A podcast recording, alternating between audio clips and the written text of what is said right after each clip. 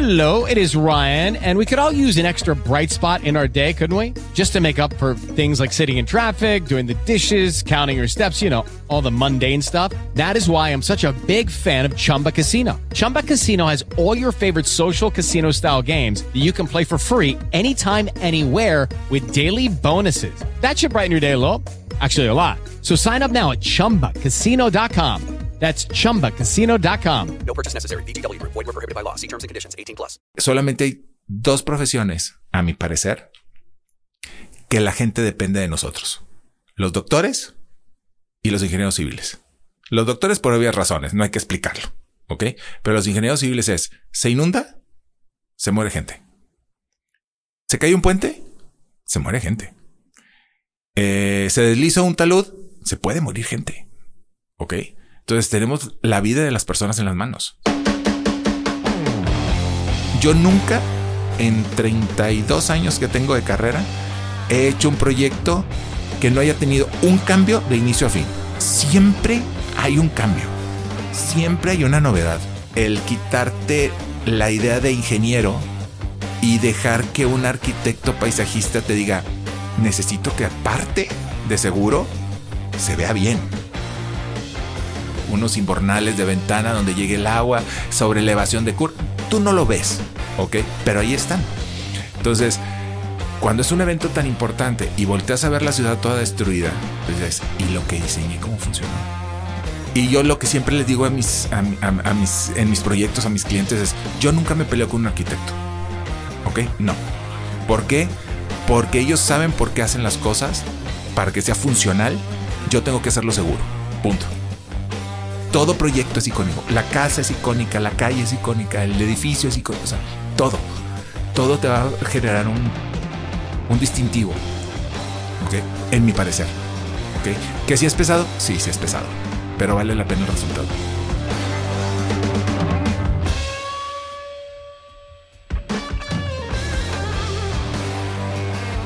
Platicando con los Inges. Bienvenido a tu espacio, ingeniero Álvaro Vita. ¿Cómo estás? Muy bien, muy bien. Ha, ha sido mucho tiempo, pero un gustazo voltear a ver. Muy pedida la segunda parte, la verdad. ¿Ah, sí? Sí. Eso no sabía. De, la, el, de los clips que hemos subido a redes, digo, de la última ocasión que, bueno, la primera y última que tuvimos, este, fueron los clips que fueron los, los más top, los que tuvieron más vistas, más likes, muchos comentarios. Muchas gracias. Este, digo, no, no, no esperé que fuera por la temática que teníamos, lo, lo de hidrología y demás, como que no esperaba tal re respuesta, pero es un tema que, que, pues, que fue muy bien recibido. Y pues muchísimo, muchísimas gracias por, por estar aquí de nuevo. No, gracias a ti por la invitación. Me sorprendió porque he visto muchos de tus clips últimamente y, Sí. y las fotografías y los mini clips que le subes y están muy padres, están muy buenos. Y cuando dijiste volvemos, y yo, ah, claro que sí, ¿por qué no? Sí. Por- A ver, vamos a ver de qué se trata. ¿Cómo has estado? Con mucha chamba, gracias a Dios. Sí. Este, entre la facultad y el trabajo, ya ves que soy maestro de la universidad también. Este, muy atareado, ok, y sobre todo con los cambios que ha habido de leyes, normas, adaptaciones por la sequía, no sequía, riesgos y todo, todo se va redondeando. Ok, entonces, atareado. Yo creo que todos los que estamos en esta área andamos atareados, atareados al 100. Sí, pues digo, casi no te he visto activo en redes y de lo poquito que subes veo que estás muy activo en, en edificación vertical. Sí, Eh, ¿Qué estás haciendo ahora? Va, hay. Obviamente la ciudad tiene que crecer para algún lado, ok. Eh, eh, muchas personas dicen horizontal o vertical, ¿qué conviene más? Tiene que haber una combinación, ok. Hay, hay que re- re- reemplazar las construcciones viejas por nuevas, ok, sin dañar el patrimonio cultural de la ciudad, que también tenemos cultura. Aunque muchos digan que no, pero sí tenemos mucha cultura, ok. Entonces, este, el desarrollo vertical es algo que existe, que se tiene que dar en algún momento. Hay que hacer este zonas de concentración de servicios, ok, a mi parecer. Y los desarrollos verticales que hay ahorita llevan o conllevan a una responsabilidad también hidrológica. Ok, entonces las autoridades, aparte de que han, no podemos decir recrudecido la normativa, pero se han cambiado y se han adaptado. Ok, entonces se aplica tanto para desarrollos horizontales como para desarrollos verticales. Ok, hay que desarrollar, pero con la conciencia de no perjudicar ni a los vecinos, ni a la ciudad, ni a los usuarios, ni nada. O sea, y simplemente proteger tanto la naturaleza como al, ser humano, como a la ciudad, como las instalaciones. Ok, entonces esos desarrollos verticales han abundado. Este, en los que yo he participado son algunos. Este, hemos tratado de mitigar riesgos, de, de mitigar este, la afectación o la posible afectación que pudiera tener la edificación vertical con respecto a la naturaleza o, al, o a los sistemas pluviales. Entonces, pues es lo ahorita, es lo que está ahorita. ¿Cuál ha sido tu, ro tu rol más puntual? ¿Ha sido más en la parte del desarrollo, la, el desarrollo de la ingeniería, de los estudios? ¿O también te ha tocado parte de supervisar ya lo que, lo que se proyectó? Es, eso vienen, son varias etapas, ¿ok? Eh, siempre hay estudios preliminares que viene un estudio de riesgos, ¿ok? Y dependiendo del sitio en donde estés, es el, el Atlas de riesgo del estado de Nuevo León, o sea, el, Atlas de riesgo geológico e hidrometeorológico del estado, del estado de Nuevo León, es una pauta. O sea, decir, ¿sabes qué? Aquí hay un problema de encharcamiento, de inundación, de obstrucción de alcantarillas, que el gobierno lo tiene muy bien este, identificado. ¿Ok? Hay zonas en donde no se coincide porque se hace a macro, no micro. O sea, no es lo mismo tener un terreno de mil metros cuadrados a toda la ciudad, ¿verdad? Uh -huh. Son millones de, mil, millones de metros cuadrados. Entonces, eh, se tiene que tomar en cuenta eso. Y cada uno de los municipios, aunque se está tratando de homogenizar los criterios, es muy difícil, ¿ok? Porque tenemos de todos, de todas las topografías aquí había así por haber. Entonces hay que adaptarlo y yo les digo a veces que hay que tropicalizar el, el, el, atlas de riesgo a cada una de las zonas. No es lo mismo diseñar algo en el centro de la ciudad, vamos a hablar de Monterrey, sí. que en García o en San Pedro, en la Sierra, ok, o aquí en el Cerro de, de las Mitras.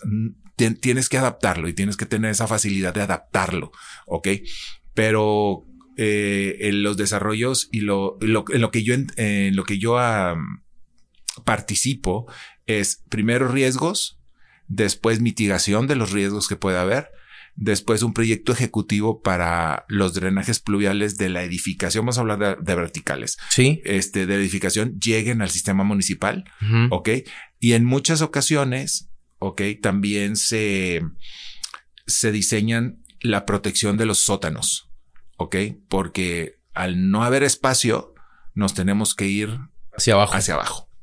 Llegamos a los mantos freáticos, hay mantos muy fuertes, hay otros que no son tanto, pero que siguen existiendo, entonces hay que proteger eh, los sótanos de infiltraciones o de uf, cargas hidrostáticas, eh, presión en los muros o de supresión, que es la fuerza ascendente del agua en, cuando metes un, un sótano en, en, un acuífero. Sí. Entonces, estoy en diferentes etapas. ¿Ok? En algunas ocasiones, y ahorita me tocó ir el, el viernes, ¿ok? A, a, supervisar y a actualizar la situación del, del estudio de infiltraciones en LATIP, un proyecto aquí en Valle Oriente. Sí. ¿Ok? Entonces, cada semana, cada 15 días, oye, ¿sabes qué? Ven para que veas qué está pasando. Ven para que veas qué está pasando. Vamos bien, vamos mal, corregimos, eh, redireccionamos, ¿qué hacemos? Y la llevamos muy tranquila. ¿Ok? Entonces, no en todos los proyectos me permiten supervisar o participar durante el proceso de construcción, pero en los que se puede, tengo información, tengo fotografías, tengo todo para poder este, dar un seguimiento, que eso es muy interesante. Muchas veces los constructores ya se la saben, ¿no? Entonces solamente quieren, ¿sabes qué? Estamos haciendo esto. ¿Tú lo aceptas? Sí, sí lo acepto. Ah, ¿sabes qué?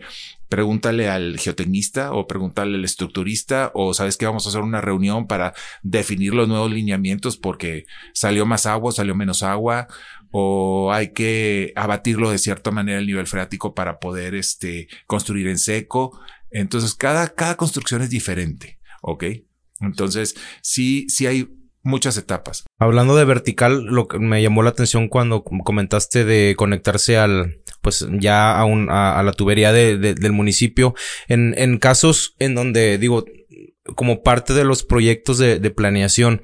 ¿Qué pasa cuando proyectas un edificio y ya en, en la marcha detectas que, oye, pues la, aportación de mi edificio va a ser mayor que la que, que la que pueda aguantar el, eh, la tubería principal o el ramal, o, casi no sucede eso? No, sucede todo el tiempo. No, olvídate de eso, no, casi no sucede, no, sucede todo el tiempo. ¿Por qué? Porque las redes pluviales van cambiando. Bueno, La hidrología es una de las ramas de la ingeniería que está viva.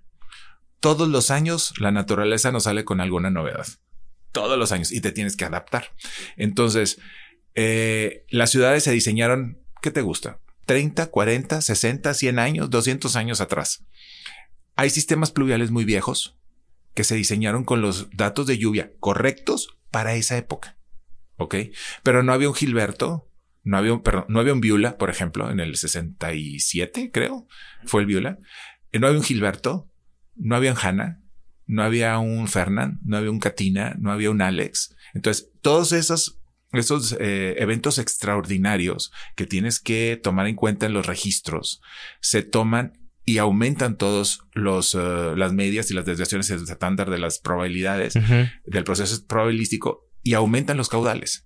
Entonces, la red no es que esté mal diseñada, no está mal planeada, está bien planeada, pero fue hace 30 años. Y en ese sentido, en ese sentido, ¿cómo, cómo proteges los diseños para que pues puedan, no sé, aguantar más tiempo? ¿O es muy complicado el, el hacerlo o diseñarlo sobrado de alguna manera? Digo, porque sabemos que la tendencia es que va a aumentar, ¿no? Sí, claro. O sea, sí. O sea, vamos, hay cambio climático. O sea, y no nos vamos a meter en ese, en ese tema, pero es, Sí. es otro, totalmente diferente, ¿no?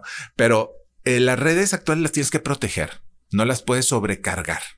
¿Ok? Entonces, ¿qué es lo que haces? De repente tienes un terreno que era un estacionamiento, ¿ok?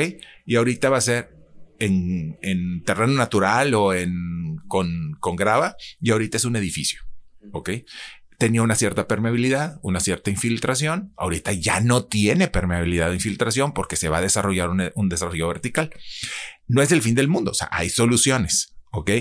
Eh, yo tengo la ventaja, ¿ok? O, o la desventaja, no sé, que de repente te llegan cambios y te lees la ley, ¿no? O sea, sabes que la ley ya cambió en que tienes que regular o la ley ya cambió en que tienes que infiltrar, o la ley tiene ya cambió en que tienes que dirigirlo hacia tal punto, porque la tendencia va en ese punto en la, en cuanto a la solución y a la protección, no solamente de la edificación, sino también de la ciudad. Entonces, cuando hay un desarrollo vertical, ahorita lo que, lo que se está planeando es un impacto hidrológico cero. Ok. Entonces, y en diferentes municipios, junto con agua y drenaje, se tiene ese proyecto. ¿Sabes qué? Quisiera que fuera un impacto hidrológico cero. ¿A qué nos referimos? La ciudad se diseñó con un cierto periodo de retorno que era mucho menor al que ahorita pide la autoridad. Hay pluviales que se diseñaron con 20 años de periodo de retorno, ahorita te piden 50. Desde ahí ya tenemos una insuficiencia. Y aparte, aumentale huracanes, eh, tormentas tropicales, todo lo que nos llega, pues aumenta, aumentan los, los caudales. Entonces, lo que por lo menos yo estoy proponiendo en mis proyectos es una fosa o un elemento o una represa de regulación pluvial. ¿Ok? Una mini presa rompepicos, pero en cada terreno. Ok. ¿Haz de cuenta? Sí. Ok. No son para almacenamiento, no son para a veces son para utilización, pero eso depende del proyecto. Son para retenerlo y que el agua no llegue de forma instantánea a la red municipal. O sea, que hidrológicamente hablando, los tiempos de concentración de la ciudad con respecto al proyecto no coincidan. ¿Ok? Porque si coinciden, ahí es donde tenemos un problema de insuficiencia en la red municipal. Entonces yo lo alargo lo más posible dentro del terreno o dentro del proyecto para que salga la ciudad antes de yo empezar a descargar, ya sea gravedad o con equipo electromecánico. ¿ok? Ok. Entonces, eso es una forma de ayudarle a la ciudad a no tener esos picos o esas coincidencias de los picos de las lluvias y provocar un ahogamiento del tubo. Ok, entonces, si eso lo haces en diferentes, diferentes proyectos, se ve la mejoría en el funcionamiento. Sigue la tubería con una cierta insuficiencia con los datos de lluvia actuales, pero ya particularmente ya tienes un Pues una- un amortiguador, un un- amortiguador, Sí, sí, un sí. elemento que amortigua el pico. Ya. Entonces, y por ejemplo, en hidrología, este, todos se quejan de que los revisan muchas autoridades, ¿no? sí. Pero en hidrología a nosotros nos revisan, y digo a nosotros, hidrólogos en general, nos revisa municipio. Primero, tienes que cumplir con todas las normativas municipales. Después nos revisa con Consejo Hidrometeorológico del Estado, con el Atlas de Riesgo, en las zonas especiales de desarrollo. Hay zonas en donde no hay, so- no hay problemas, el expediente no llega allá. ¿Ok? Nos revisa agua y drenaje, porque ahorita agua y drenaje está pidiendo estudios hidrológicos para proteger y mitigar. Nos revisa con agua cuando tienes un escurrimiento federal. Sí. Y luego Sí, nos sí. revisa Semarnat. Ok, a final de cuentas, no- nos revisan cinco autoridades. Y no es privativo de Monterrey. He trabajado en otros, en otros estados, en otras ciudades, en donde Semarnat lleva mano. Lo que diga Semarnat es ley. Si él dice va, va. Y si dice no va, búscale. Ok, entonces, aquí en la ciudad tenemos proyectos en donde nos revisan cinco autoridades. Y tienes que cumplir con las cinco normativas. Sí. Ok. Y todos van dirigidos a mitigar los efectos de un desarrollo. No puedes frenar la ciudad, pero puedes mitigar de, en cuestión hidrológica. Hago la aclaración, ok? Sí, sí, sí. Porque sí, hay sí. otros problemas ahí con los desarrollos, ¿no? Tanto horizontales como verticales. Pero en cuestión hidrológica tienes que cumplir con cinco autoridades. Ok. Entonces todos van hacia, ok, lo que existe, cumple o no cumple. No cumple. Ok. Vamos a ponernos en el peor de los, no cumple. ¿Tú qué vas a hacer para no afectarme? Y se acabó. Tienes que hacerlo lo, lo conducente. O sea, tienes que presentar una propuesta. Y en, y en ese sentido, em, ¿qui- ¿quién es el, quién es la autoridad o quién es la, mm, la institución o el organismo que está promoviendo este, pues, pues, el, ese tipo de reglamentos y normas aquí en, o sea, en la, en la metrópoli? cada nivel tiene una normativa. Coinciden en ciertas cosas, ¿ok? Y como diseñador tienes que unirlas todas, ¿ok? O sea, no hay un una, una autoridad que diga yo regulo todo y todos vamos a pedir lo mismo. Van hacia donde mismo, pero con diferentes caminos. Tú tienes que ingeniártelas, ahora sí, como ingeniero, ¿ok? Ingeniártelas a hacerlas coincidir. Ok, municipio te está pidiendo una cosa, ¿cómo lo vas a juntar con consejo? Consejo da su opinión, cumples con municipio y con consejo. Ahora, trámites con agua y drenaje. ¿Qué te pide agua y drenaje? Ah, agua y drenaje me pide eso. Ah, ya tenemos esto, vamos a complementarlo con esto otro. Son complementos. Ok, tienes que tener la capacidad de decir, ¿sabes qué? Para este proyecto necesitamos hacer todo esto para cumplir con todas las autoridades. ¿Y cuánto tiempo se lleva este proceso? Porque digo, por lo que ya, por lo que vas comentando, a mí se me hace algo súper tardado. Fíjate que no es tardado. Cuando, cuando ya te la sabes más o menos, ok. O sea, cuando ya siempre hay un proyecto que te sale con una sorpresa, no? O sea, siempre. Ningún proyecto es igual a otro. Sí. Ok. Todos son diferentes. Por eso tienes que, que revisar las normativas a cada rato, no? Entonces, el, el proceso de inicio es decir, ¿sabes qué? Estoy consciente de tengo un arroyo, no tengo un arroyo, lo descargo, no lo descargo, hay un pluvial cerca, no hay un pluvial cerca, necesito una fosa, no la necesito. O sea, tienes que estar consciente de eso. Presentas ese primer proyecto y de ahí descarga todo lo demás. ¿Ok? Porque como son diferentes instituciones, todos tienen su tiempo. ¿Ok?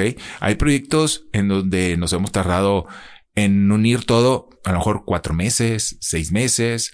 Eh, hay cambios de normativas, hay que ponernos de acuerdo con a lo mejor con vecinos. El proyecto sufre cambios. Tú sabes bien, como ingeniero, que de repente aparecieron dos niveles más de departamentos de la nada y hay que cambiar el proyecto.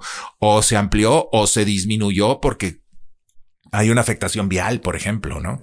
Entonces, eh, depende de muchas cosas. Ok. Ahora, vamos de la mano eh, con estructura, con mecánica de suelos, con geotecnia, con geofísica, con geología, con tramitología. O sea, ay, legal. O sea, obviamente no puedes tramitar algo si no está, Si no está pegado a la ley. a la ley. Exactamente.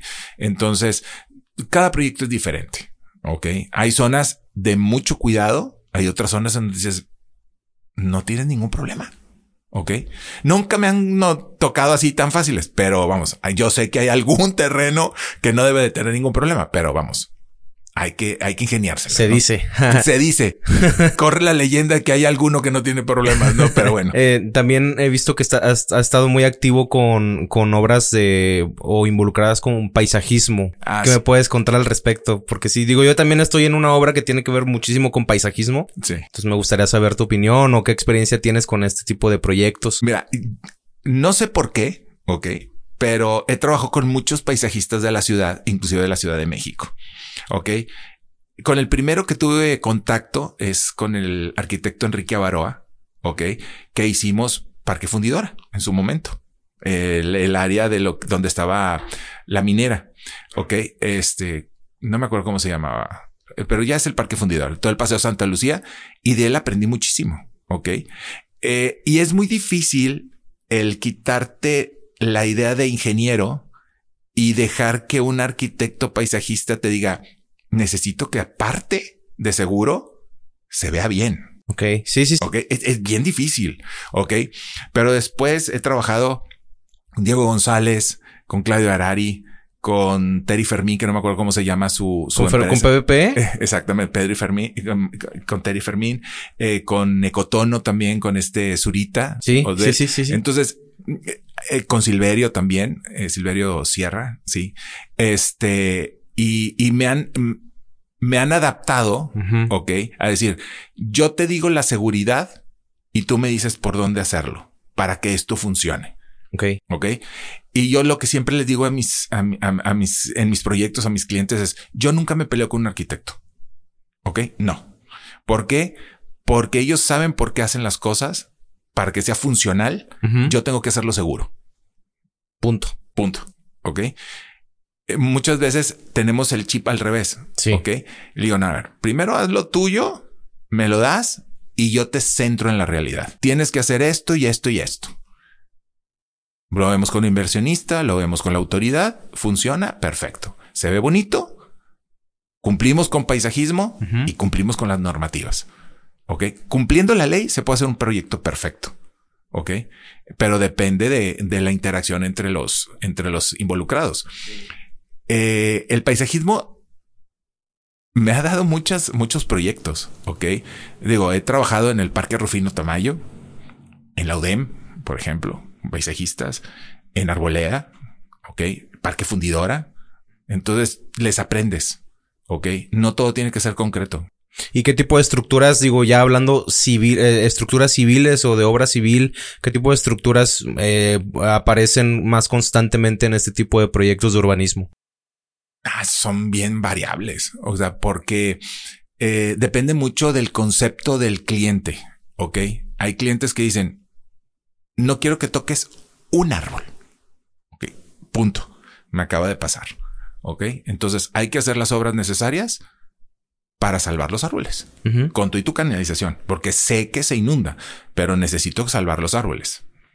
Ha llegado tanto a que, aparte del paisajista, me he tenido que entrevistar con un biólogo especialista en árboles Sí. y me dice, ¿sabes qué? Las raíces van de aquí a aquí. Si tú le cortas más, me matas el árbol de hace 150 años. No solo que, o sea, y, y, y luego hay que tener cierto cuidado para que no se estresen también. Exactamente. Porque no solo, o sea, no, no, no nomás es de que, ah, ya, ya y le... eso es un punto que uno como ingeniero no lo entiende. Sí. De primer, de primer golpe. Entonces, un árbol. El árbol no se estresa. No lo ves temblando. No, no, pero se estresa. Sí. Ok. Y esa palabra es mucho del biólogo. Y una vez se lo oía también a Diego. Ok. Es que el árbol está estresado. O sea, porque le, le cortaste las raíces. Ok. Entonces, a ese grado tienes que llegar. O sea, es llegar siempre con un especialista en las especies eh, de flora para decir, ¿sabes qué? Tengo que hacerlo de esta manera para no dañarlo. Sí, sí, sí. Incluso, incluso me ha tocado recientemente estar muy, muy pegado con el tema de la, de los árboles. O sea, los árboles se ahogan, se estresan, oye, este, eh, les caen infección, les caen hongos, o sea, es un, es un ser vivo. Y unos son plaga. Sí, y otros son plagas y dices, híjole, pues, ¿qué le pasó al árbol? Otro lo contaminó. O sea, sí, o sea, está ese- o sea, tienes que cambiar el chip totalmente como ingeniero. O sea, Sí, sí, sí, la sí, verdad. Sí, sí, sí, ha sido un, reto estar, estar en constante cuidado de, em, pues de, lo- de los árboles. Digo, también, digo, no, y, y me gustaría concientizar a, a todos los, los que nos escuchan porque, pues digo, nos, a mí me llegó como que en, en esta etapa en la que estoy en, en un proyecto, pues más de, de paisajismo, urbanismo, pero en otras obras, pues, eh, te- como que no te das cuenta de estas cosas hasta que te, eh, hasta que tienes la necesidad de. Y digo, no. e- Es simplemente pues tener esa, esa empatía y, y pues el cuidado al medio ambiente, ¿verdad? Exacto. Y aparte, no está peleado la seguridad pluvial con el paisajismo ni con la arquitectura. Sí. O sea, eso es clarísimo. O sea, todos podemos trabajar perfectamente bien. Este, y me ha pasado en que en proyectos, no sé, a lo mejor de casas o de proyectos de parques industriales, o que en donde tienen un área verde por municipio porque tienes que cumplir con las normativas, pero también le quieren dar un, un giro. O sea, es decir, sabes que no todo es eh, nave industrial o, o desarrollo habitacional un, unifamiliar horizontal.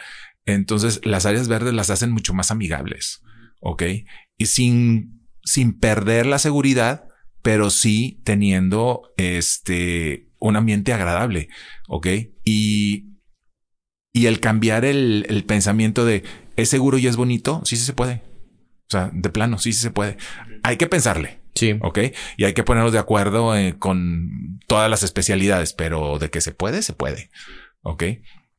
Y te puedo dar varios ejemplos, ok, pero no, no sé, este, en donde se ha, se ha podido y, y el ego, ok, lo tienes que dejar a un lado. ¿Por qué? Porque la obra pluvial, por ejemplo, en mi caso, voy a hablar en mi caso, de repente queda escondida para que se vea la parte paisajística. Entonces, es seguro, pero nadie lo está viendo. ¿Ok? Entonces, todas las personas les gusta que se vean sus obras. Sí. Lo que diseñas te gusta que se vea. Claro. ¿Ok? O sea, es normal. Entonces, bueno, en este caso no. Se ve o a lo mejor no se aprecia al 100%, pero ahí está y funciona. Y te das cuenta que funciona cuando llueve.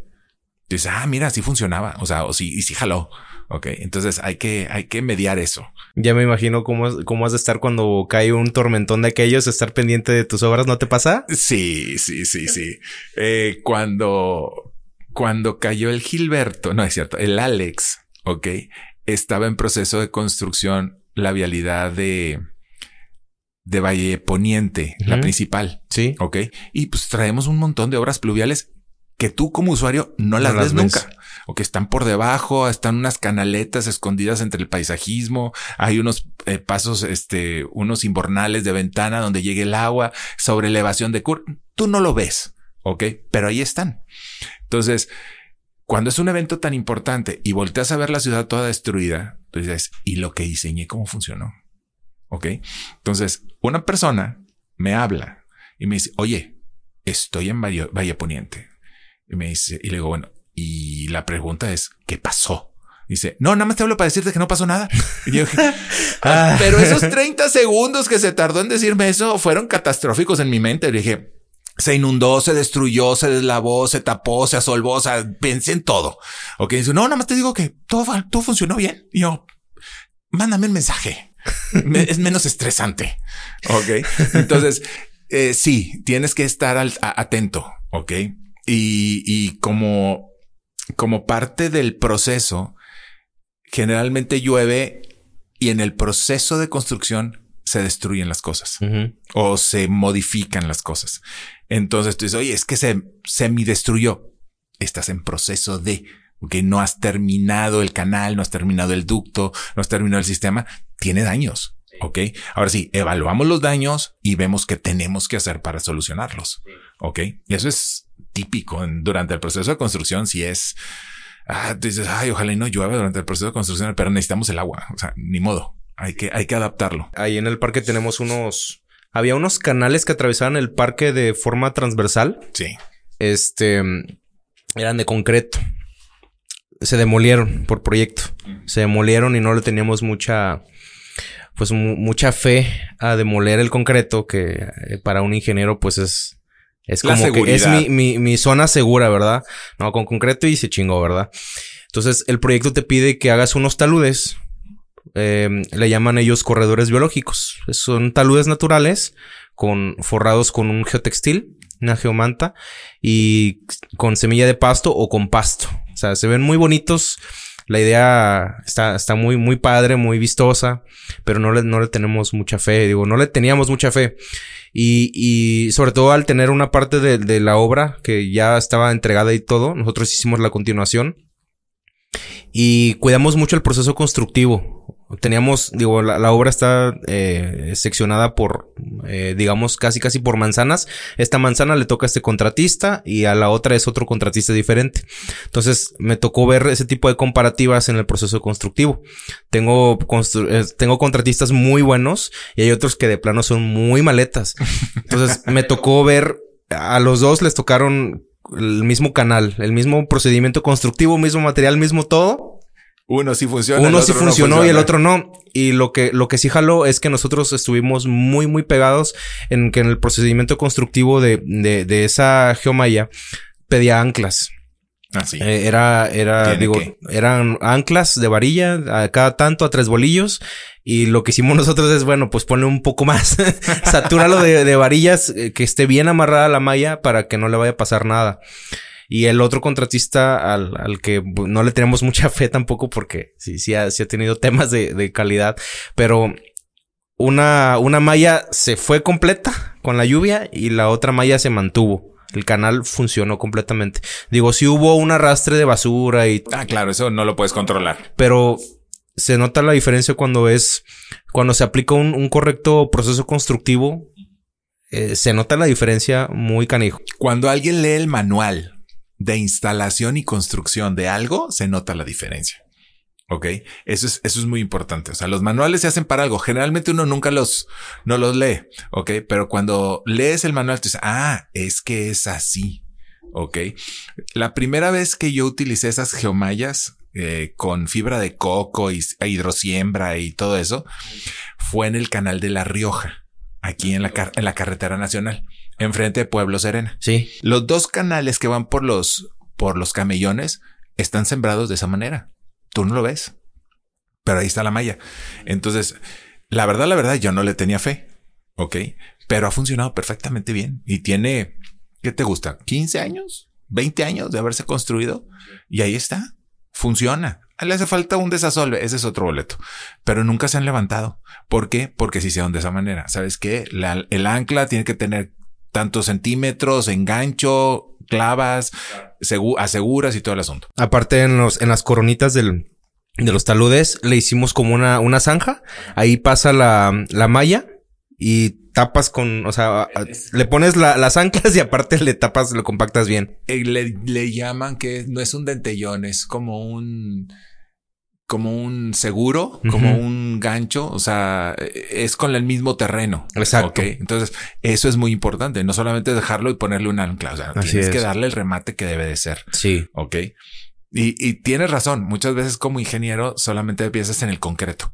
Que sabes qué? Concreto. Y ya mm, 250 varillas y se acabó. Sí. Eh, Pero no es tan atractivo. Ok. Depende también de, en mi área, hidrología, de pues si tienes velocidades importantes, si son erosivas o son desgastantes, tienen muchas, muchas variantes, ¿no? Pero el abrirte a esos, a esas posibilidades de cambios de materiales es, es importante para hacer un proyecto también más amigable. O sea, sí. y lo que dicen los paisajistas es cierto, el concreto es muy caliente. Ok, entonces sí, sí, el- en una ciudad que tenemos 42 grados, este, tú dices, aparte le pones puro concreto, pega, Sí. pega al ambiente. Sí, sí, sí. Sí, digo, ya, digo, también como, como buen, buen ingeniero precavido, a los extremos de los canales le pusimos gaviones. Gaviones y obviamente debajo, pues casi, casi donde, pues donde mm, ya tengo muy perdidos los conceptos, este, eh, hidráulicos, pero donde va entrando el agua, le- ahí sí tiene concreto, porque tenemos unos puentes peatonales, ahí sí lleva una pequeña parte concreto, unos muros de contención, luego hace una transición a gavión para bajar la, la, la velocidad de, del agua y ya luego le, le colocamos la, la malla esta para que se vea pues más natural el No, integrado al parque. Sí, sí, sí, sí, lo integramos. O sea, no dejamos de, de, de lado la seguridad, sí nos protegimos en ese sentido, pero sí le dimos su espacio al, al proyecto. No, no fuimos, nos apegamos mucho a ese concepto, ¿no? Digo, también dejar de lado el, el tema de, del ego y de que no, pues es que, ¿qué vas a saber tú? Este, con esas mallas no vas a, o sea, no va a funcionar y todo. Mejor vamos a ver de qué manera sí se puede conservar tu idea, porque esa a fin de cuentas es la concepción de tu proyecto. Vamos a pegarnos y como quiera, yo ya me protegí de este lado y, y ha funcionado hasta ahorita. Digo, y aparte en esos taludes, digo, en, en esos, este, en, en la corona o en los costados, está proyectado poner eh, vegetación menor, o sea, arbustos y demás, y le van a dar esa firmeza que, que, Que también necesita para amarre Así es, la- para la mantener ahí la- los extremos de la, de la malla. Digo, ah, vamos a ver cuántos años nos duran, pero tiene que durar. O sea, sí está protegido. El canal de La Rioja tiene 20 años fácil y ahí está. Sí. Ok. A lo mejor está solvado porque tiene muy poquita pendiente. Eh, a lo mejor no le han dado mantenimiento. Eh, tiene una cubeta doble, la diseñamos con una cubeta doble. La cubeta de abajo se ve más pequeña que lo que estaba originalmente. Yo creo que nadie se, se, acuerda más que yo, porque pues ahí estuve en el, en el diseño, porque vas perdiendo la proporción de las dimensiones, pero ha funcionado perfectamente bien. Y ahí está el agua y pasa el agüita y se detiene, infiltra y, y hay este pasto y se ve muy bien. Ok. Entonces, pero sí, fue, a- si ahorita te cuesta trabajo, ok, cambiar el concepto, imagínate hace 15 años. Entonces, alguien llegó de novedoso y nos dijo, oh, pues con una malla y sembrado. Te quedas viendo y dices, "Este está loco. O Sí. sea, yo quiero concreto. Sí, sí, Y el, y el inversionista dijo, a ver, no, vamos, vamos a darle chance Sí. a que funcione. No, sí, sí hay que darle oportunidad. Digo, si no, si no hubiera espacio para la innovación en la industria, digo, pues no estaríamos disfrutando de ahorita del- de las obras que tenemos ahorita. O sea, el tema de los prefabricados, el tema de, de apegarnos a soluciones más e- ecológicas, con menos impacto, eh, pues ambiental, creo yo que es lo que deberíamos estar buscando cada vez más en los proyectos. Sí, integrarlos, o sea, que cumplan una función integral. No solamente es proteger, cumplir, no, intégralo. O sea, Sí. hay que hacerlo. Sí, no, y aparte se siente muy bien el, el, el conocer o el saber que dices, pues a, a lo mejor yo, yo puse un, un, mi granito de arena en este proyecto que pues está de alguna manera innovando o está, eh, está siendo parte de lo, o sea, de, de este movimiento de, de actualización, ¿no? En la, en la industria. Este, ¿qué me puedes contar de la certificación de, de hidráulica que da el Colegio de Ingenieros Civiles? Eh, Este va. Digo, hace- eh, digo, ya con ya cada vez más conozco más gente, digo, me doy cuenta de que la industria es, es muy, muy cerrada, muy este, muy hermética. O sea, te vas, vas conociendo gente y dices, ah, yo conozco a, yo conozco a la Orovita, este, yo, yo conozco a tal persona y, y pues ahí vas conectando y, y me salió una, eh, un evento del Colegio de Ingenieros Civiles en donde te, no sé si es como una certificación que tomaste, eh, por eso es mi duda, o, o es como un, eh, como un reconocimiento de qué trata esta certificación. Yo soy miembro del Colegio de Ingenieros Civiles hace ya varios años. Ok. Y el, dentro del colegio existen varios subcomités. Hidráulica, vías terrestres, geotecnia, topografía, construcción, administración. Se me fue, a- se me va uno que me perdonen. Al, al rato me van a reclamar. A mí no me mencionaste, pero bueno. Entonces, uno de esos subcomités es el subcomité de hidráulica. Ok. Que somos, y me digo que somos porque yo pertenezco a ese subcomité de hidráulica junto con otros especialistas. Eh, ahorita somos el ingeniero, el doctor Ricardo Cavazos, Víctor Hugo Guerracovian, que aparte es amigo de toda la vida, eh, yo y el ingeniero Florentino Ayala. Ok, creo que se me, se me, se me va uno, pero no me acuerdo bien el nombre. O a lo mejor somos nosotros cuatro nada más, no me acuerdo. Entonces, ese subcomité es el que revisa los currículums y la experiencia profesional de los de las personas que quieren dedicarse a la hidrología y a la hidráulica para, para darle una certificación por parte del colegio. Ok. Ok.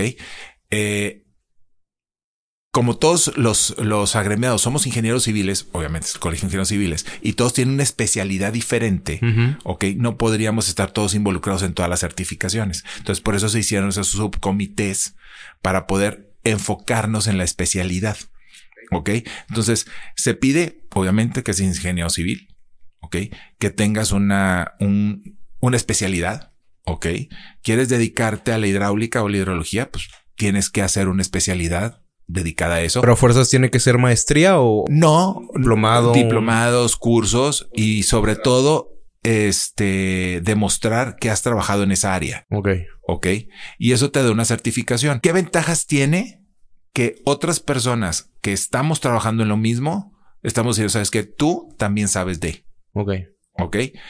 Eh, hemos estado renovando, digo hemos porque yo pertenezco al, al colegio y al, y al subcomité, subcomité de hidráulica para poder que la certificación tenga un peso mayor en, en los procesos de diseño. Ok. También, y me ha tocado en algunas ocasiones a mí, es vas a entrar como perito en un pleito legal. Ok, a mis clientes les encanta este meterse en problemas, pero bueno, es parte del show del ingeniero. Ok, entonces tienes que apoyarlos en todo y es siempre es sí. Ok, yo lo diseñé, yo lo protejo. Ok, yo lo, yo lo defiendo.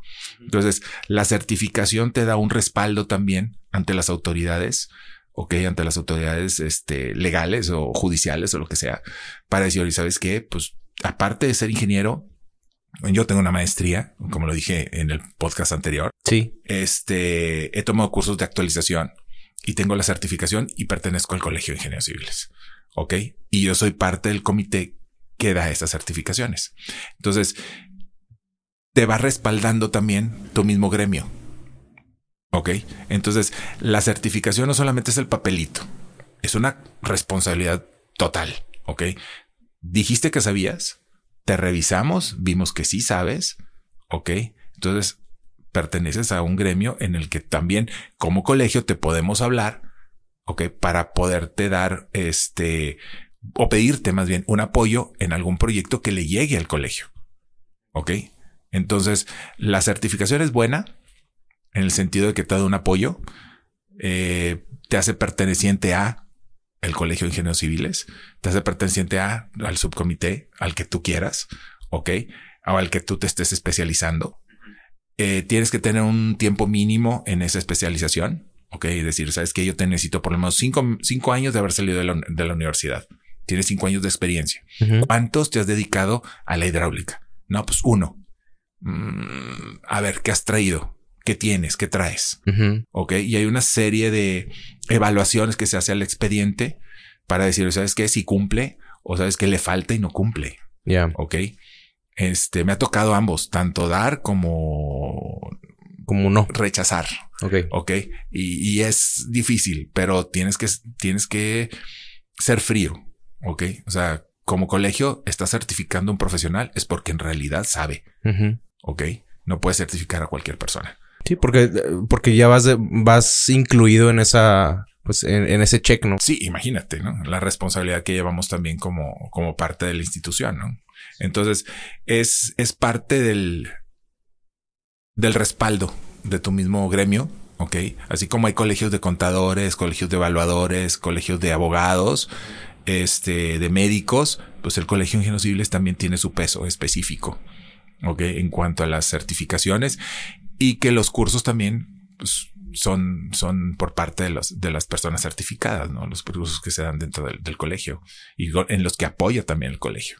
¿Recomendarías a las personas que nos están escuchando que se unan al colegio de ingenieros? Siempre hemos buscado que se unan más. Ok. Ahorita no me acuerdo cuántos miembros son, ¿no? O somos, pero siempre hemos buscado que se unan no solamente por ser más, por un número, ok, poderlo presumir en, en el siguiente informe, ok, no, o sea, es porque tienes más especialistas, porque tienes más agremiados, empresas agremiadas, ok, y que puedes echar mano de ellos para decir, oye, ¿sabes qué? Como colegio me llegó esto. Ah, ¿Sabes qué? Háblale a Jonathan, háblale a Álvaro, háblale a... ¿Qué hacemos? Ah, ¿sabes qué? Yo sí le entro porque es mi especialidad. O ¿sabes qué? Tenemos cinco personas que tenemos, tenemos que entrar. De hecho, cuando te conocí, yo fui por parte del Colegio de Ingenieros Civiles al parque de El Capitán. No sé si te acuerdes. Ajá. Que coincidió que me hablaste para algo que me iban a, preguntar y yo estaba ahí. Sí, sí, sí. Coincidimos por, por azar. Sí, sí, Entonces iba por parte del colegio para ver el, el arroyo, ok, al que igual pertenece el parque. Sí. Y ahí por ahí hicimos algunas recomendaciones, cosas por el estilo. Entonces, parte de la función. Ok. O sea, lo recomiendo sí. Porque aparte hay cursos de especialización, cursos de actualización, softwares, eh, materiales. Cada, cada mes hay uno por lo menos uno o dos pláticas de nuevos materiales, de nuevos productos, de nuevos servicios, empresas que van a, presentarse del, del, del, ambiente de la construcción o de administración o, vamos, eh, hay diferentes, diferentes este, eventos que también te pueden actualizar, ¿no? Entonces, yo lo recomiendo, sí, sí lo recomiendo. Te da un peso específico diferente, sí, también. Ok, entonces eso, eso conviene. Y, y te da, te da otro nivel, ¿ok? Recientemente hubo, digo recientemente ya tiene semanas el tema del río Santa Catarina con el retiro de, de vegetación, árboles y todo lo que, lo que hay en, en el cauce del río. ¿Qué opinas de esto? El río, mi parecer, lo tienes que ver desde tres puntos de vista. Uno es meramente técnico, ¿ok? ¿Tiene capacidad o no tiene capacidad? Dos, ecologista, porque es un corredor biológico, ¿ok? Y tres, la parte legal y social. A mi parecer, es mi opinión. ¿ok? Buena o mala es mi opinión. ¿En qué sentido? El río pertenece a un, a un sistema. Que pasa por dentro de la ciudad. El sistema inicia en la cuenca alta del río Santa Catarina. Parte se regula con la presa Rompepicos, ¿ok? Otra parte queda libre y en el trayecto se unen diferentes arroyos. El obispo en donde tú estás trabajando ahorita en el parque, después el capitán donde ya trabajaste, ¿ok? Y más abajo el río La Silla, Naranjos, Vaquerías y un montón. Entonces, todo ese sistema tiene que trabajar en conjunto. ¿Ok? La presa fue para regular el flujo, para dejarlo salir con más tiempo, no que llegue de golpe a la ciudad. Es un sistema, ¿ok? Entonces, una parte de la cuenca es regulada por la presa Rompepicos, Sí. un porcentaje, aproximadamente un 60% de la cuenca. Son un montón de, kilómetros cuadrados. Después viene todo el sistema del río. Entonces, el río tiene que tener la capacidad que la presa y todos los, los cauces que van ingresando al río le provocan un flujo. Tiene que tener ese flujo. ¿Ok? En la ciudad lo hemos invadido. Puentes, instalaciones, eh, espuelas de puentes, eh, carriles de aceleración y desaceleración. Entonces le hemos quitado área hidráulica. Lo hemos estrechado un poco más de lo que ya lo han estrechado en toda su historia. ¿Ok? Entonces, esa es la parte técnica. Yo le tengo que dar una capacidad para poder proteger qué? La ciudad. Los puentes o lo que hay alrededor. ¿Ok? La parte técnica. ¿Cuánto sale de la presa? ¿Cuánto cabe? ¿No cabe? Tengo que darle capacidad. Ahorita los árboles son el punto clave. Ahora nos vamos a la parte ecológica. Si existe un agua, ¿ok? Si existen muchas eh, especies de flora y de fauna que hay que proteger. Sí, hay que protegerlo. Cuando fue el Hanna, ¿ok? Que el río medio se llenó. Sí. Ok. sí. Unos meses antes empezaron con, el, oye, una poda selectiva y una poda selectiva y una... El HANA lo hizo automáticamente. Se presenta el HANA y todas las especies menores de arbolitos, de arbustos, se los llevó HANA. Ok. Y punto. Se acabó. Ok. La misma naturaleza hizo su chamba. Ok. Los árboles sí podrían ser una obstrucción en el sentido de se van deteniendo uno con otro. Ok. O sea, si se llega a caer uno, se puede hacer un efecto dominó y presentarse una obstrucción en algún puente. ¿Ok? Entonces, por eso es importante darle la capacidad pluvial de lo que nos deja salir la presa y de los, los arroyos o los ríos que entran dentro de la mancha urbana. Olvidándonos de las espuelas que entran y que salen, porque esas están a un metro del fondo, estos se van a inundar que sería imposible. Tendrías que quitar toda la solve que nos dejó el Alex y eso es imposible. Ok. O sea, estamos hablando de las superestructuras viales, o sea, de Constitución y Morón Espíritu y los puentes. Ok. Eso es lo que tendrías que, que evaluar si tiene capacidad el río o no. Ok. Y la limpieza de los árboles es evitar que se acumulen. Ok. Para poder formar un tapón en algún puente o en alguna estructura o en algún pluvial que se atoren en algún pluvial de los que salen para poder evitar una inundación en la ciudad, aguas arriba de ese pluvial. Es complicado con, con la ecología, ¿ok? Porque, vamos, destruyes un ecosistema, ¿ok? Eh, pero se tiene que dar esa capacidad. Que, que hay que evaluar en qué zonas y qué hay que hacer, a lo mejor eso sí, Ok, decir, ¿sabes qué? A lo mejor se tendría que hacer un canal por un lado, así como estaba hace muchísimos años. Ok, decir, ¿sabes qué? Hay que hacer un canal para los eventos ordinarios o eventos extraordinarios si se va a llenar, hasta dónde hay capacidad, no hay capacidad. Pero el, el cortar todo, ok, ¿Se tiene que hacer una poda? Sí. ¿Selectiva? Sí. ¿En qué momento? En las épocas de sequía, para que en la época de lluvia tengamos la capacidad. Y no hay que perder de, de, de vista que es un río. Ok. Sí hay muchas especies, pero así como llegaron una vez, van a llegar otra vez. Ok. Cuando el Hanna se llevó todas las especies de tortugas, eh, pájaros que había adentro, peces, este, entonces volvieron a, después de, del Hanna, que son, ¿qué? ¿Tres años? ¿Qué fue el Hanna? ¿Dos años? Más o menos, sí. Sí, dos años, tres años. Entonces volvieron a. Entonces, eso sí se tiene que tomar en cuenta. Ahora, el agua dentro del río, hay zonas en donde se ve muy cristalina, pero eso no quiere decir que no esté contaminada. Entonces, habría que ver también en qué zonas hay contaminación y en qué zonas no hay contaminación para poderlo preservar. ¿Ok? Hubo un proyecto también de varios arquitectos de la ciudad en donde lo dividían por, por espacios. ¿Ok? Este, y hacían eh, paseos, eh, cosas para bicicletas, una zona de arte, cosas por el estilo. Pero es un río. No hay, no hay que olvidarnos que eso se va a ir en algún momento. La misma naturaleza va a cobrar su Sí, sí, sí, espacio. su espacio. Ok. Ahora, un tercer punto es la parte social. Ok. Si el río no tiene la capacidad, ok, independientemente de la ecología, se va a destruir la ciudad, así como se destruyó con el Alex. Ok. Entonces se gastaron miles de millones de pesos en reconstruir Constitución y Morones Prieto. Porque son dos arterias que se necesitan, viales que se necesitan.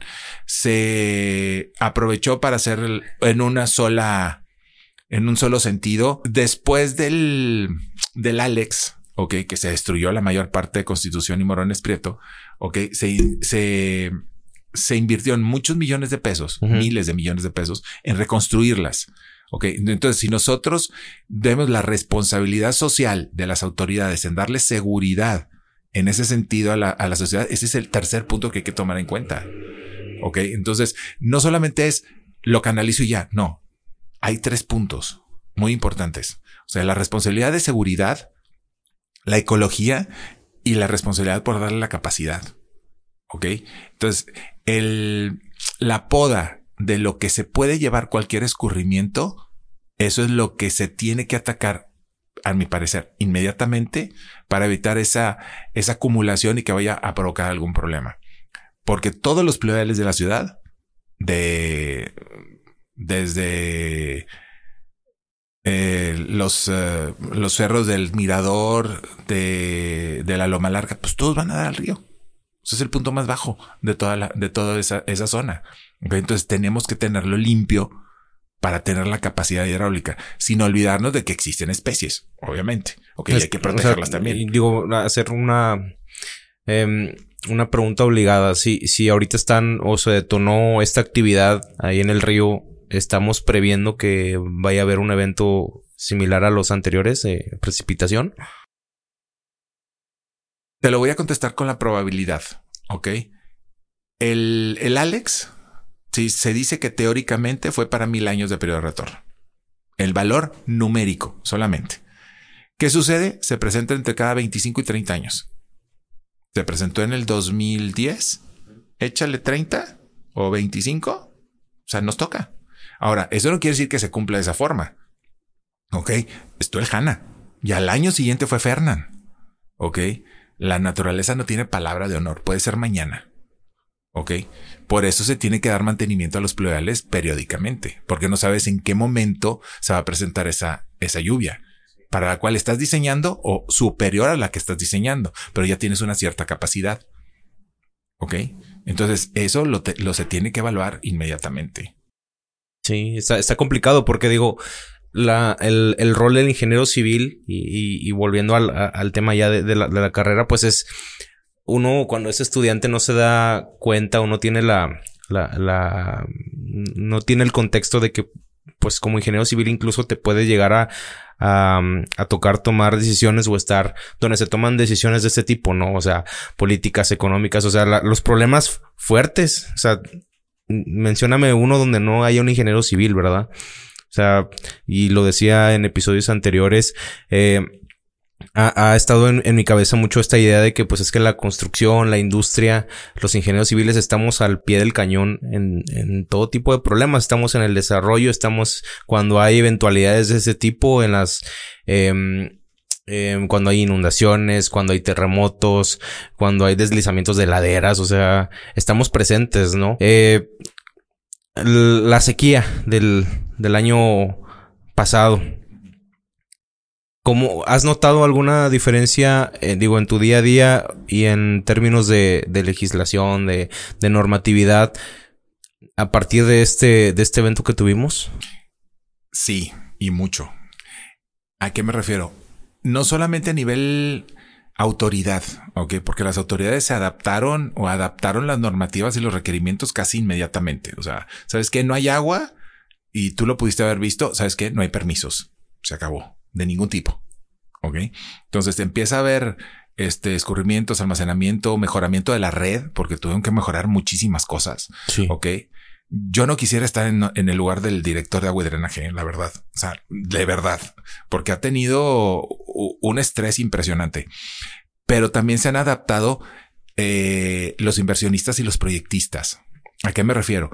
En juntas con proyectos de, de desarrollos verticales, ha llegado el punto de, oye, ¿sabes qué? Bájamela al consumo. Ok, no se puede diseñar ya con 200 o 220 o, o 190 litros por habitante. No se puede. O sea, hay que bajarle y hay que buscar aparatos eficientes y cambia aparatos eficientes de bajo consumo. O sea, todos esas, esas, ese evento de la sequía que sigue, ok, hago la aclaración, eh, cambió mucho los, los criterios de diseño, de, de almacenamientos, de bombeos, de tuberías, de consideraciones en diseño, en, en, en, en desarrollos verticales. Mm. Cambió así de en una junta, de una junta el lunes, miércoles, sabes que se cambian todos los aparatos a tal marca, tal forma, tal, porque consumen la mitad de lo que estamos diseñando. Ok. O sea, cambió radicalmente. Ok. Y no porque sea más económico, hago la aclaración. Ah, inclusive los aparatos son un poquito más caros. Ok. Pero el- la conciencia de, ¿sabes qué? Vamos a ofrecerle a, a la autoridad que nosotros nos estamos comprometiendo a meter aparatos de menos consumo. Ok. Las, eh, un punto importante fueron las cisternas de almacenamiento. Si generalmente tenías un almacenamiento para tres días, pues, súbele a cinco, porque pues de repente nos Nunca quedamos sin sabe. agua. Es- Sí, nunca sí, se sí. sabe. Ok. Entonces, este también se recrudecían los, los criterios de diseño en cuanto a almacenamiento, en cuanto a tratamiento del agua. Ok, en cuanto a tratamiento de las aguas sanitarias, en cuanto a separación de aguas sanitarias de aguas grises, hay proyectos en donde se comprometieron, ¿sabes qué? Yo tengo dos líneas, una para aguas negras que va directamente a la red y otra de aguas gri- grises que yo medio trato para poder eh, utilizarlo en limpieza, en riego o, o lo que fuera, lo que fuera necesario. O se va al, al sistema con un sistema de, de filtración que yo no entiendo, no es mi especialidad. Ok, a las áreas de, de enfriamiento o de o de mm, contra incendios o cosas así por el estilo. O sea, sí hubo un cambio fuerte. Ok. Y nadie puso resistencia. ¿eh? O sea, de que, oye, no, es que yo estoy acostumbrado. No, no, te acostumbras porque te acostumbras. Ok. Entonces, me ha pasado en dos, tres proyectos que cambiaron criterios de un lunes a un miércoles. Así, de junta a junta. O sea, ¿sabes qué? Traigo otro proyecto con otro diseño con tales aparatos. Y dije, oye, está bien. Ahora, en la parte hidrológica fue, ¿sabes qué? Tus aguas pluviales las vas a almacenar y vas a poner un sistema de filtrado para poderlo utilizar para riego y limpieza. También cambió por completo. Nada de comprar el agua de la red para regar eh, todas las áreas verdes que tengo en el proyecto. No, no. Lo, lo del lo pluvial lo vamos a utilizar tanto tiempo, tanto almacenaje para poderlo utilizar en, en riego. O sea, también eso cambió. ¿Y plantas de tratamiento? También en los proyectos, hay algunos proyectos donde tienen su propia planta de tratamiento para poder este, tener agua que no sea de la ciudad para poder regar, por ejemplo. Ok, vamos, favoreces el tener plantas, aunque sea, vamos a suponer, una losa verde, ok, pero no utilizas el agua de la red para poder pagar, para poder, este, perdón, eh, regarlo, sino utilizas tu propia agua. Ujú. Ok. Y como siempre hay partes comerciales, pues hay condensados que se van a ese tipo de almacenamientos para poderlos utilizar. Y en algunas ocasiones, antes decía los condensados que se vayan al pluvial. No, no, no. Ahorita hay un almacenamiento para, para condensados para poderlos utilizar para riego. Ok. Había proyectos en donde se ignoraban y ahorita ya casi todos se utilizan. Ya es requisito. Fíjate que no hay un requisito como autoridad de, por ejemplo, condensados. Eh, tienes que utilizar los condensados. No, pero la conciencia de, oye, ¿sabes qué? Pues son tantos litros por día. Eso los puedo utilizar. Ah, me va a costar una cisterna más, pero le saco beneficio. Entonces ha cambiado mucho la mentalidad también de los desarrolladores.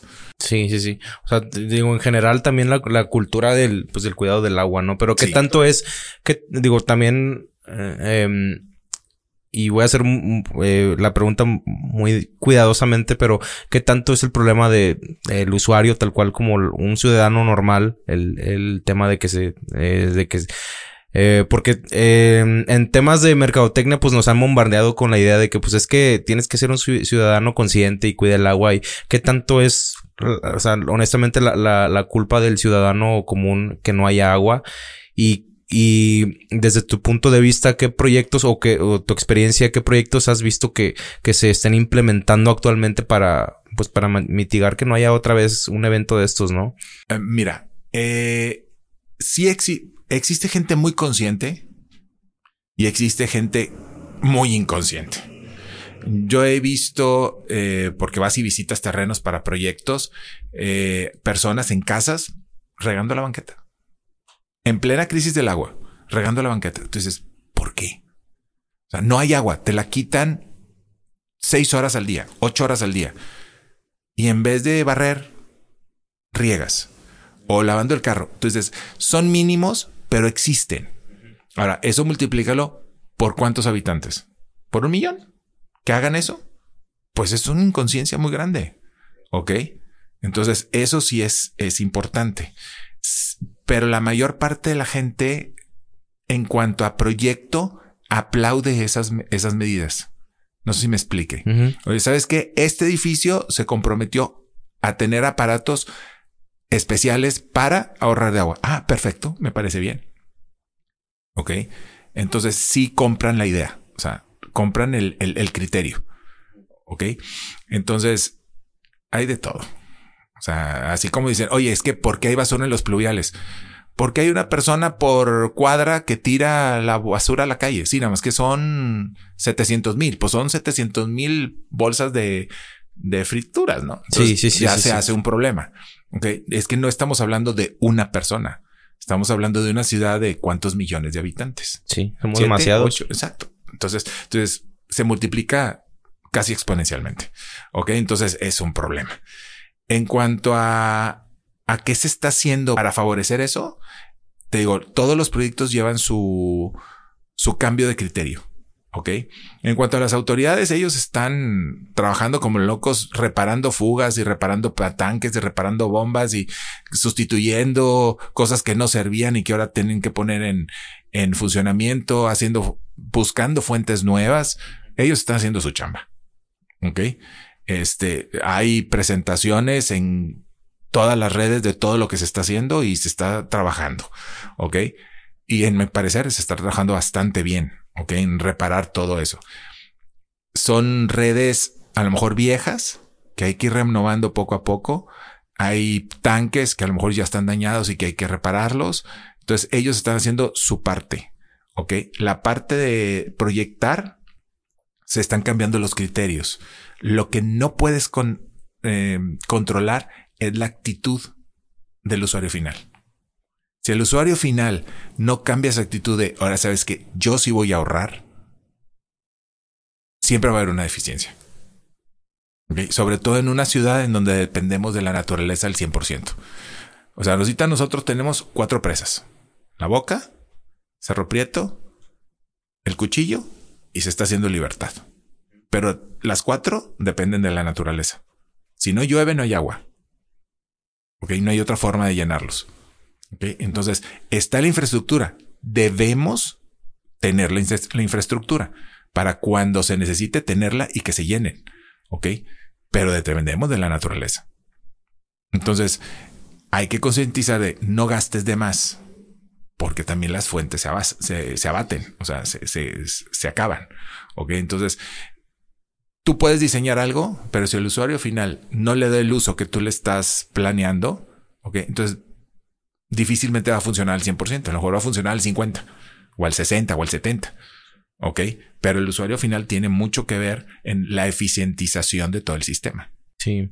En el episodio anterior me, me platicabas que, mm, que, que tu papel como proyectista era asegurarte de que la parte de la construcción eh, pudiera interpretar de la mejor manera o eh, lo que lo que se está proyectando, ¿no? Porque de ahí vienen muchos pues muchos errores, muchos temas eh, que pues eh, van arrastrando un problema al final, ¿no? En ese sentido, ¿te ha pasado alguna vez que hayas, digo, en un proyecto que hayas desarrollado, que la parte de construcción haya omitido alguna cosa o que no, un problema de interpretación y, y que se haya generado algún, algún tema o, o algún, algún problema?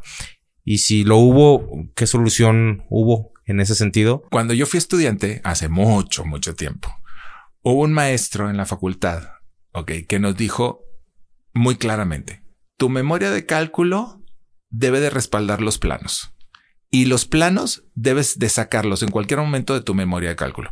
Va en conjunto. No, una cosa es independiente de la otra. No.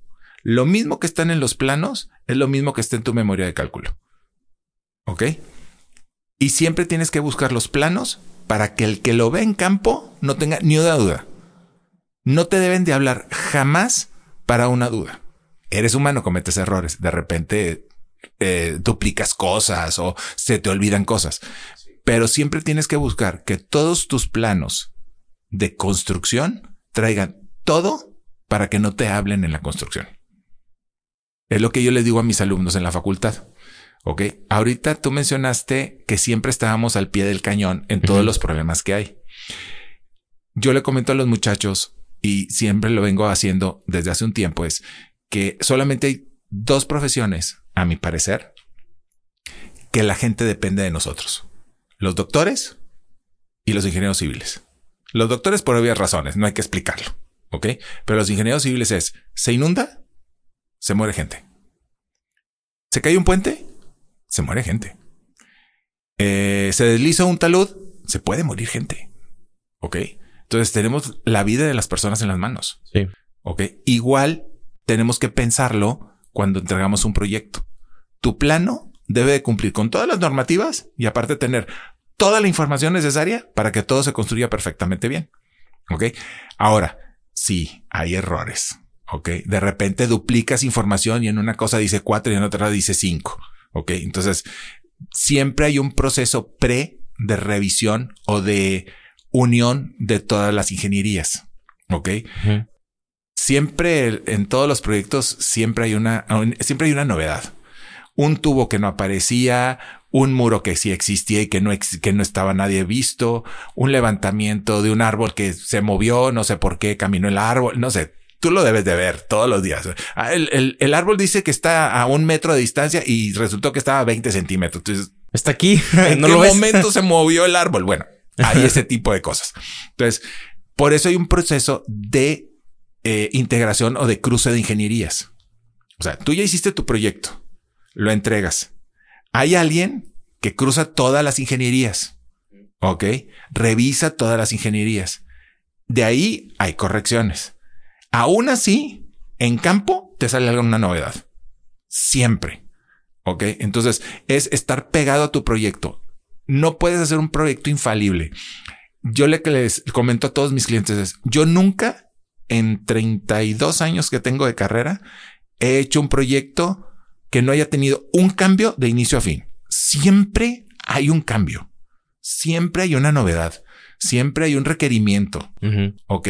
Entonces, la idea o lo que yo siempre les digo es que a lo mejor ando muy ocupado. No te contesto a los cinco minutos. No soy cardiólogo. No te vas a morir. Ok. Simplemente es me avisas. Oye, sabes que hay un cambio o sabes que tu plano no se entiende. Hay que estar pegado. Sí. Ok. Pegado a, a todos los proyectos. Y este, y, y tratar de dar la solución lo más rápido posible. A veces se te olvida lo que hiciste. Ok. O sea, es que yo ya lo entregué hace seis meses y ahorita están en proceso ya de construcción y, y te hablo. Oye, es que la esquina del pluvial no se puede. No me acuerdo. Vas, ves y lo solucionas y haces un cambio ahí en la obra Sí. un croquis, una bitácora, una cosa así por el estilo, un informe rápido para autorizar el cambio sin que ponga en riesgo el funcionamiento de la obra. Ok. Pero los cambios que han habido en mis proyectos han sido o porque sale algo en campo o porque ya en el cruce de las ingenierías, tú ya sabes que a lo mejor no nos dimos cuenta que le pasas por encima al sanitario o que tu pluvial siempre le pego a los sanitarios. Siempre. Cuando hay un proyecto pluvial y sanitario, siempre le pego al sanitario. Eso es normal. ¿Por qué? Porque los dos vamos a gravedad. Nada más que sanitario lleva mano, lleva sólidos. Ok. Y todo el tiempo. Y los pluviales no. Entonces yo tengo que adaptar mi proyecto. Ok.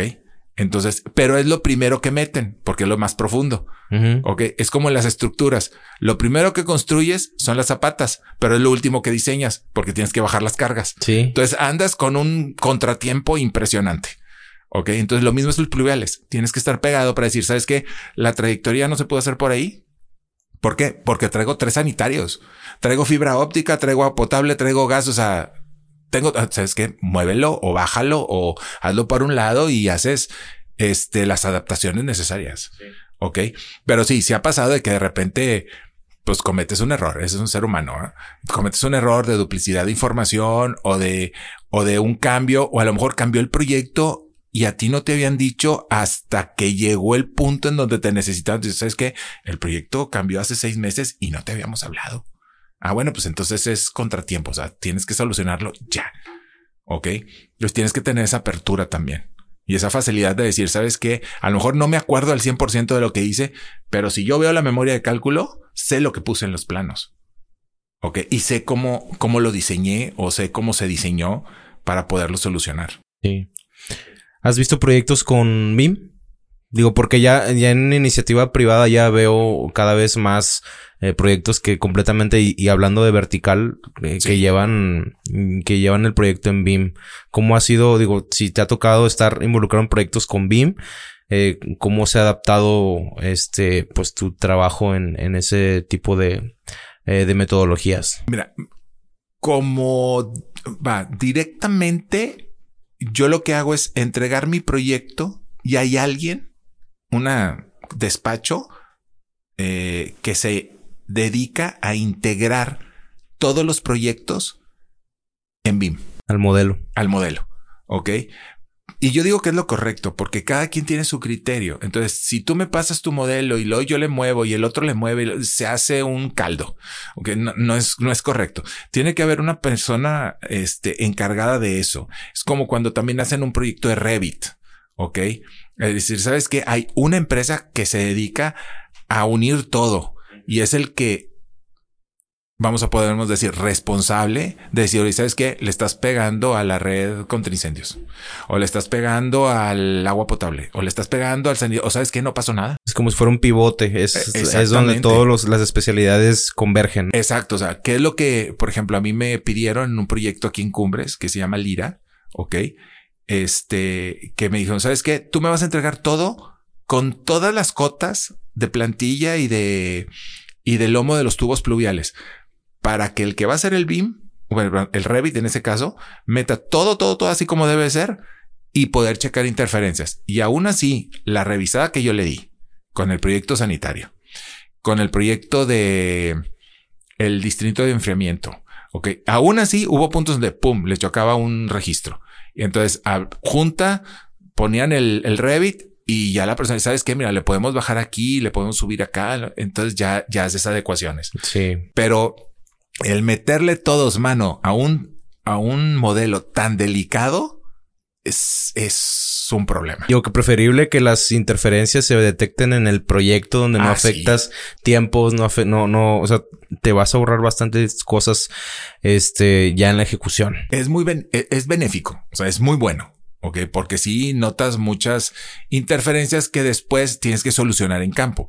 Lo que siempre decimos todos los, los en papel no cuesta más que un plano nuevo. Son ponle el costo que tú quieras al plano, no pasa nada. Pero ya ponerlo en campo es, tienes máquinas, tienes eh, eh, terreno excavado, tienes gente trabajando, gente esperando, máquinas esperando, es carísimo. Entonces, el que venga toda esa tecnología es benéfico. Ok.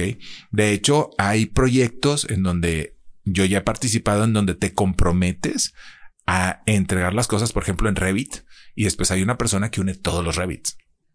Ok. Eh, pobre el que lo haga. Ok. La verdad, no quisiera estar en sus zapatos ni en su computadora. La verdad, pobrecito.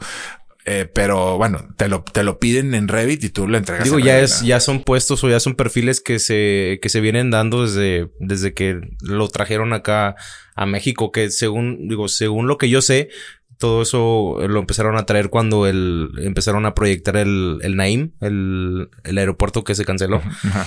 Este, eh, ahí digo, hasta donde, hasta donde sé es cuando empezaron a implementarlo aquí en, en el país. Ya, ya, eh, como fue un proyecto a nivel nacional que pues era muy importante, Era pues, le metieron todo, ¿no? Este, y pues parte de, de, de esa novedad fue el modelar todo en BIM.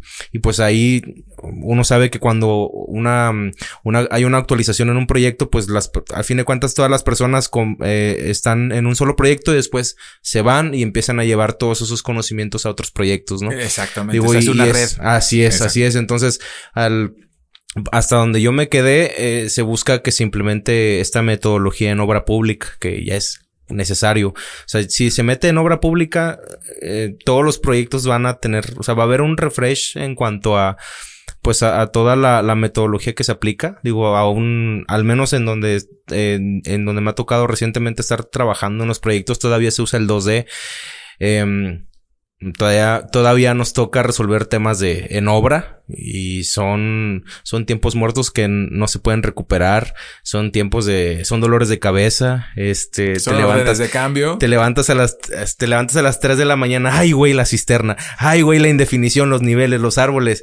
Eh, El árbol caminó. El Sí. árbol caminó. ¿No, no te ha pasado? O sea, que... ¿De tener pesadillas? o- sí. sí, claro. Sí, sí, claro. De repente te levantas y de que lo primero que piensas, sí, sí, lo hice bien. Sí, sí, sí. No, no, no estoy mal. Y vas a la computadora y te dices, ah, no, sí, sí lo puse. Sí. Ah, o sea, es que me falta, déjame le mando un mensaje. Una vez en un proyecto, ok, según yo este era el único que estaba trabajando en el planeta, ¿no? O sea, entonces estaba como a las dos de la mañana terminando un proyecto que era súper urgente. O sea, de eso de que o lo entregas o lo entregas. No había opción a, a- a un día más. Ok. Entonces estaba yo en la computadora y no, sí, ahorita ya lo terminé y terminé el plano y no sé qué. Y lo mando. Ok. Y alguien a la que se lo mandó me mandó un correo. Ah, ya vi que no soy el único que me estoy desvelando. Dije, ah, bueno, ya me hiciste la noche, ya me reí. ya, ya, ya, bueno. Entonces, entonces hay cosas que siempre traes aquí. Ok. Entonces tienes que adaptarte. O sea, tienes que solucionarlo. ¿Cómo le haces para lidiar con eso? Me gusta lo que hago. O sea, yo a mí no, yo no lo siento como un, como una carga. Ok. De repente te cansas. O sea, ya, o sea, hay cierta edad en donde tú te cansas con mayor facilidad, ¿no? Pero mm, para mí no es un estrés malo. Ok. ¿Por qué? Porque me gusta lo que hago. Lo, lo que hago en realidad me gusta mucho. Ok. No lo hago porque estoy ahí. No, lo hago porque lo busqué. Entonces yo lo que hago me gusta muchísimo. Entonces, ¿cómo lidias? De repente tienes que ponerte un freno, un autofreno. Justo a eso iba. Eh, ¿Cómo eh, marcas tus límites? Fíjate que en, un, en una época eh, yo contestaba todas las llamadas en todo momento, en cualquier lugar y a cualquier hora. Igual los mensajes. Hasta que recibí una llamada de un cliente que sí me acuerdo quién es, pero no voy a decir. Ok. Domingo 6 de la tarde. Y a ver, espérame. Esto está mal. ¿Qué? No contesté. No contesté. Y fue una, un, un mensaje de, ah, te veo mañana. Innecesario totalmente. Ok. Entonces dije, a ver, espérame. Yo sábados y domingos tengo una vida. Ujú. Ok. Porque entre semana es una locura. Yo recibo llamadas desde las 7 de la mañana. Y doy clase. Aparte, yo doy clase de 7 a 10 todos los días. Y los viernes hasta las 11. Ok. Después de ahí es juntas, visitas y en la tarde me pongo a, a, hacer proyectos. Pero llega un punto donde tú dices, a ver, ya, o sea, hay tiempo, ¿ok? Que tengo que, que marcar muy bien. Y esa llamada y ese mensaje fue el que dije, estoy mal. No puedo estar, vamos, no soy cardiólogo. O sea, nadie se ha muerto porque muevan una varilla de un, de un lugar a otro. Sí. Ok. O sea, no soy neurólogo, no soy soy ingeniero y me dedico a pluviales. A menos que haya un evento extraordinario, ok, como la naturaleza de repente nos causa, es, nos, nos juega pas- malas pasadas. O sea, Ahí sí, pues Ni trabaja, modo. ni modo. Sí. Ok. Cuando fue el Alex, eran llamadas, llamadas, llamadas, visitas, llamadas todo el día, toda hora, porque o querían cambiar más seguros las obras que yo había diseñado o había pasado algo que querían justificar de si funcionó o no funcionó. Ok. Entonces tú dices, bueno, es un evento extraordinario. Ok. Pero sí hay que poner un, Un límite. un límite. Ok.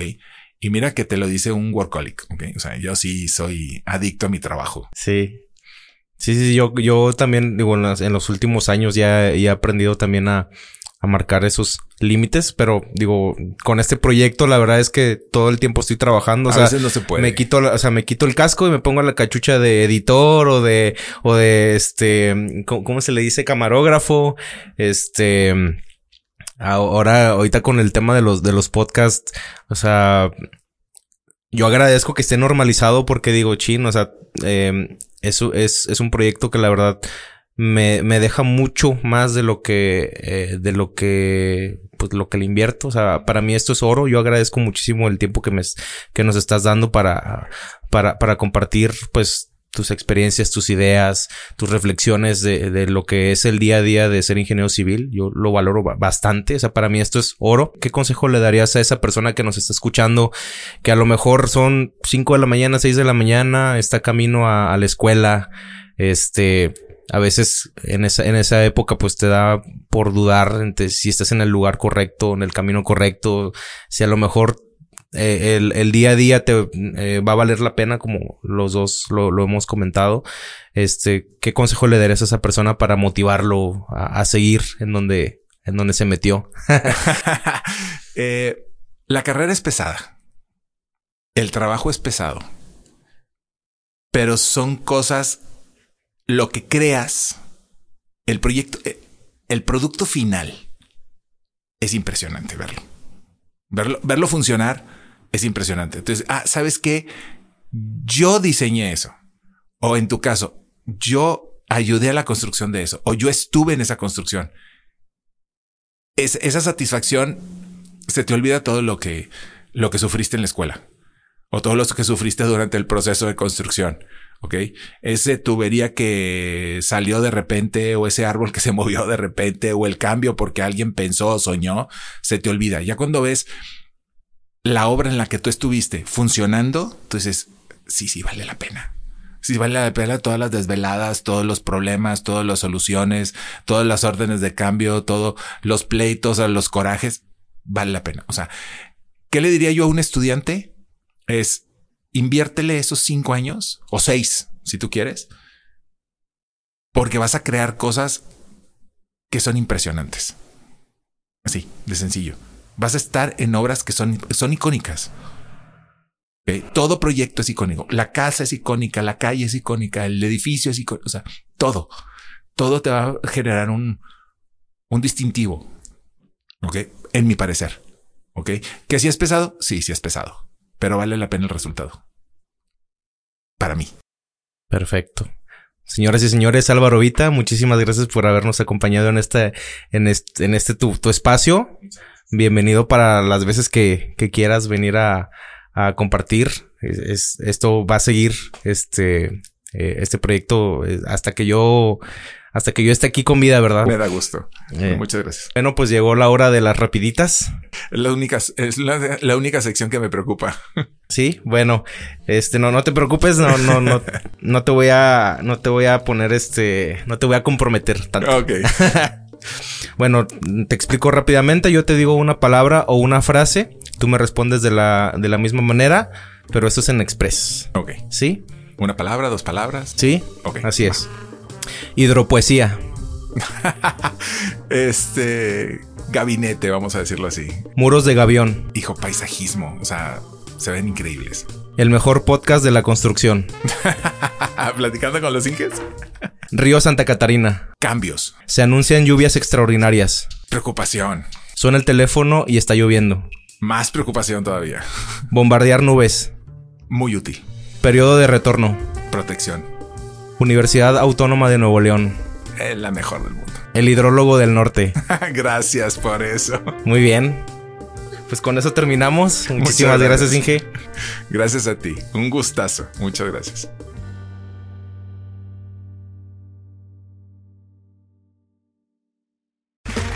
Okay, round two. Name something that's not boring. A laundry? Ooh, a book club. Computer solitaire, huh? Sorry, we were looking for Chumba Casino. That's right. ChumbaCasino.com has over 100 casino style games. Join today and play for free for your chance to redeem some serious prizes. ChumbaCasino.com. No purchase necessary. Where prohibited by law. 18 plus terms and conditions apply. See website for details.